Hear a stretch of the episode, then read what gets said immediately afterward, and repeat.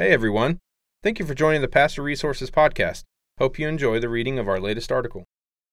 Four phrases every pastor should say every Sunday. When the church I serve was just getting started, it had a lot of bad habits. We would never get started on time. We let anyone have the floor to speak or sing. And we had monthly business meetings. Yikes.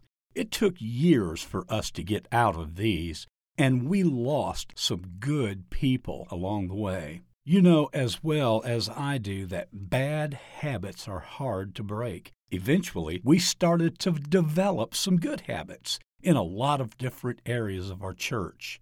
But I want to focus on just a few that you can start implementing this week as a pastor. If you're reading this and you're not a primary communicator at your church, make sure to share this with your pastor. They will appreciate your initiative and your make it better attitude. Who knows? You might even get a raise. Of course, they may not be ready for this yet, but, and this could land you in the doghouse.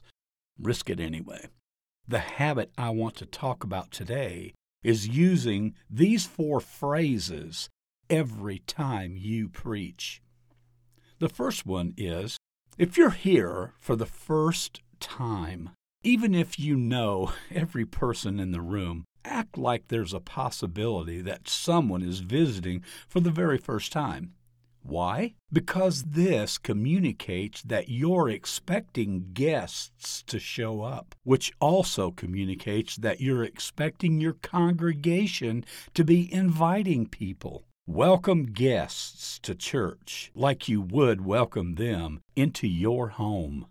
The second one, our church exists too.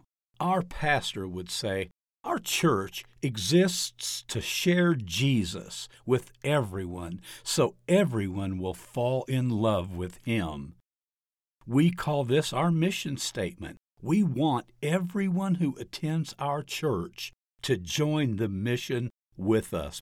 By saying this, you're letting everyone know what your church is about and how he and she can be a part of it. The third thing Every sermon you preach should end with a next step that you want people to take. If you can't think of a next step for your sermon, then you need to really ask yourself what's the point of it? God's Word should lead us to action. We want people to apply it to their lives. A weekly next step is the most practical way to do this. The fourth thing, thank you for. You may say this several times on a Sunday. I want to thank people for giving. I want to thank those who serve. I want to thank those who are visiting for the very first time. I don't think you can say thank you enough. We couldn't do what we do without the people we get to serve. Make sure you thank them. Now, just remember that it's not enough just to do this once a month. You need to make a habit to use these four phrases every time you speak. Why? Because most people aren't attending church every week, and it takes most people several times of hearing something before they're going to remember it.